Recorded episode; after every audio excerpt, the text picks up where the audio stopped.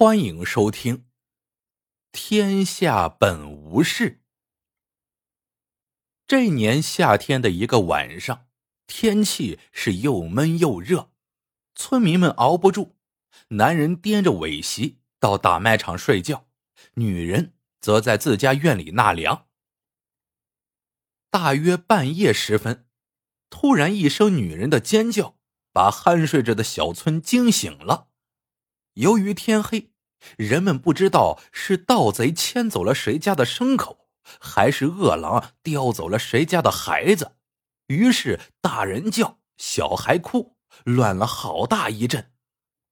最后问明白了，是满卷的老婆搂着孩子在自家院里乘凉，躺着躺着睡着了，半夜里猛地醒来，见铺边站着个赤膊男人。他吓得尖叫一声，赤膊男人不见了。满卷的老婆遭此惊吓，人变得昏昏沉沉的，第二天连早饭都没起来做。这一下，满卷心里打了个结，想想这事儿非同小可，于是就出门找人讨教去了。村里有个二大爷，是个杀猪的，每隔一天镇里逢集。他就去卖肉。二大爷平时见的人多，经的事广，是村里最有见识的人。满卷自然是去找他。走。二大爷抡着油晃晃的胳膊说：“女人是破拖车，隔几天不修理，准出事。”他瞪着一双看透世界的眼睛，自问自答：“你知道？”昨天是什么日子？昨天是七月七，牛郎会织女的日子。为啥早不出事，晚不出事，偏偏七月七夜里出事呢？抓紧时间修理吧，现在还来得及。为证明自己的论断绝对正确，二大爷按照小村人的习惯，讲了一则发人深省。从前，城西有个女人，长得漂亮极了，但她是个不正经的女人。出嫁以后，还勾引了一个又一个男人，丈夫一怒之下休了她。后来，这女人又连嫁了五个丈夫，可五个丈夫都先后把她给休了，于是女人的名声就坏了，没人肯再娶她。后来。有个杀猪的不嫌弃，花钱娶了她。迎亲那天，杀猪的牵匹老瘦马去接她。女人骑在马上，杀猪的在前边牵马。二人走到半路，要过一道水沟，杀猪的一跃就过去了，站在对岸拉住马缰绳，叫马也跳过去。那马太老也太瘦，实在没有力气。任他怎么吆喝也不肯动，杀猪的火了，大声对马吼道：“该杀的货！别说你是个畜生，你即便是人，敢如此不听话，老子也非宰了你不可！”话音未落，杀猪的从腰间抽出一把杀猪刀，眼睛没眨一下，就把马脖子给抹断了。老瘦马倒在地上。那女人自然也跌了下来。杀猪的拿着滴血的刀子问女人：“没马骑了，你咋办？”那女人吓白了脸，带着哭腔说：“我我能走路的。”她乖乖的跟在杀猪的后面，一口气走了五里地，进了杀猪的家。从此以后，女人规规矩矩过日子，再不敢胡来了。满卷听完故事，暗自琢磨了一会儿，觉得二大爷说的挺在理。昨晚一准是自己老婆勾引了野男人，不赶快修理是不行了。一怒之下，他浑身便生出阳刚之气，将衣袖挽一挽，决定回家修理老婆。满卷正往家走，半道上碰见了三婶子。三婶子见他杀气腾腾的，问他干啥嘞，他就把二大爷的话学说了一遍。三婶子两手一拍：“哎呦，我的个傻娃哟！你幸亏遇见我了。那个杀猪人凶狠凶狠的，你怎么能学他呀？女人心眼窄，是打不得的。万一他想不开，喝了老鼠药，他娘家人不找你算账才怪嘞。”满卷没主意了，那咋办？三婶子脸上露出无事不晓的神色，说道：“这猫狗还不识好歹呢，打不怕，静的怕。你赶快回去，对媳妇好着点她一准对你真心。你若不听婶子的话，你们两口子怕是要过到头了。”为证明自己的观点绝对不错，他也按照小村人的习惯，给满卷讲了一个耐人寻味的故事。过去，县城里有个店铺掌柜，他妻子不知啥时候跟年轻的店伙计好上了。有一天夜里，掌柜讨账回来，听见妻子跟伙计在屋里小声说话。妻子说：“你光的像面团。”伙计道：“你软的像花筐。”掌柜气得要命啊，但想了想，没有声张，扭头走了。第二天，掌柜把店伙计的父亲请来，拿出一笔钱，说道：“伙计这几年干的不错，人也长大了，把钱拿回去给他讨个媳妇儿吧。”父子俩千恩万谢的走了。店伙计娶罢媳妇儿回店那天，掌柜夫妇设宴为他贺喜。酒席中间，掌柜开口说道：“从今往后各自有家，面团别再找花筐，花筐也别缠面团。”掌柜妻子和店伙计听的是明明白白，真是既惭愧又感激。他们从此改邪归正，一心一意帮掌柜做生意。店掌柜既保全了面子，又收买了人心。后来他发财了。三婶子不是一般的女人，她有个外甥女儿嫁到了县城里。她去看外甥女儿，进过几趟县城，是村里见过世面的女人。她的话不可不听。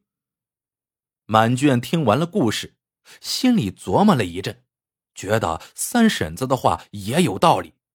老婆自打进了门，跟着自己风里来雨里去，不嫌苦不怕累，这样的老婆怎么说打就打呢？他的火气没有了，挽起的袖子又抹了下去。满卷慢吞吞的往家走，边走边考虑怎样敬老婆。走着走着，迎面遇见了四秀才。四秀才念过两年书，村里人把念过书的人称作秀才，又因为他排行老四，所以就叫他四秀才。四秀才见满卷面色不对，就问他有什么心事。满卷就把二大爷和三婶子的话都学说了一遍。四秀才听罢。仰面长叹道：“真是大老粗的见识啊！”满卷疑惑的问：“这是什么意思？”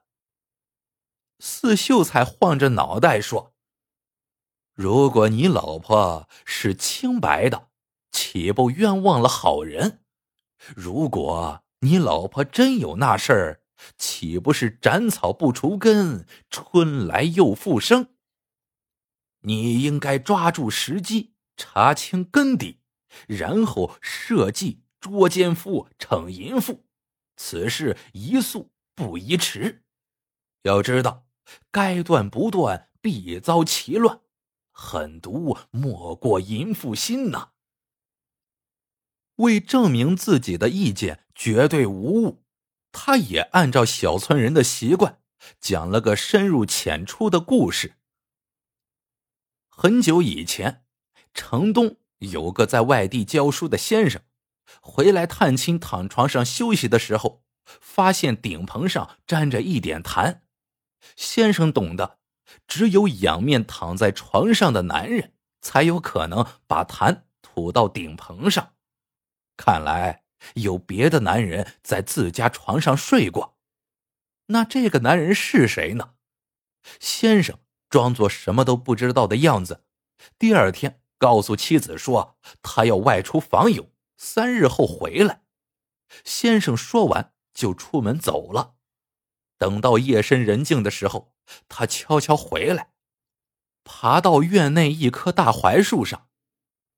第一天夜里没发现什么，第二天夜里，先生刚刚在槐树上藏好，就见一个男人悄悄溜进院子，在窗外学了三声蛐蛐叫，屋门就轻轻开了，那男人钻进了屋子。先生设计查明根底之后，狠狠惩治了奸夫和淫妇。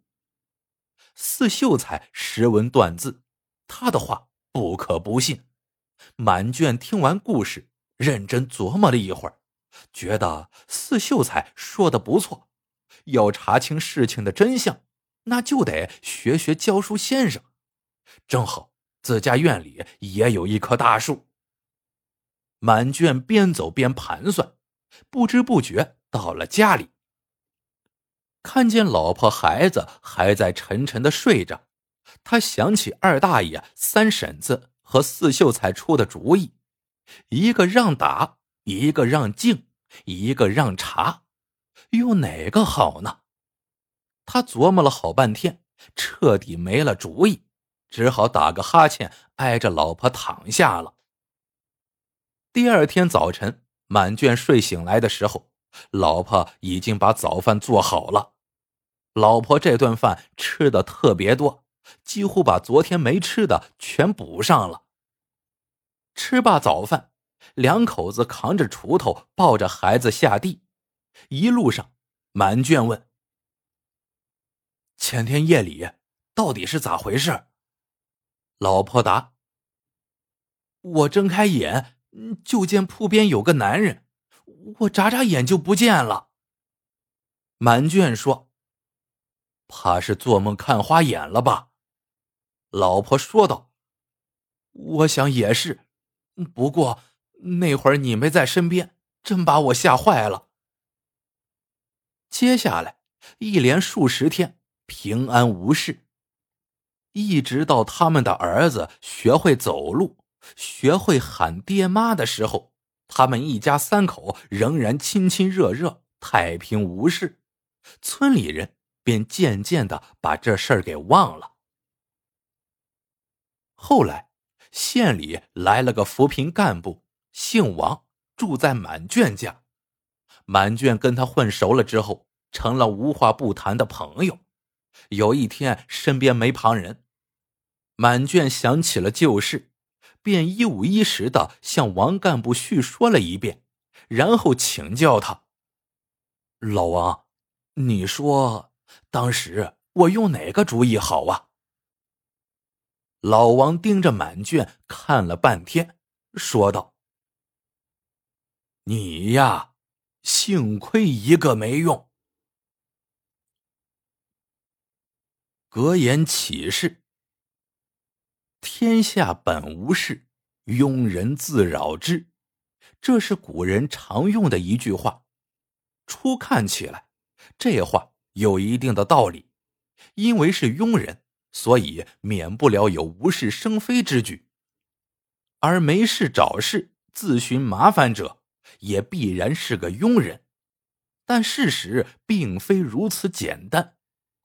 如果我们看问题只盯住这个庸人，而不注意隐藏在其背后的其他人，就可能会看不到无端滋事的全相。其实，左右一个人的行为，周围人所形成的舆论环境，往往会起到关键性的作用。智者常以愚者为前车之鉴。好了。这个故事到这里就结束了。大家把它当成一个故事听就行了。那月呢，没有任何说教的意思啊。喜欢的朋友们，记得点赞、评论、收藏，感谢您的收听，我们下个故事见。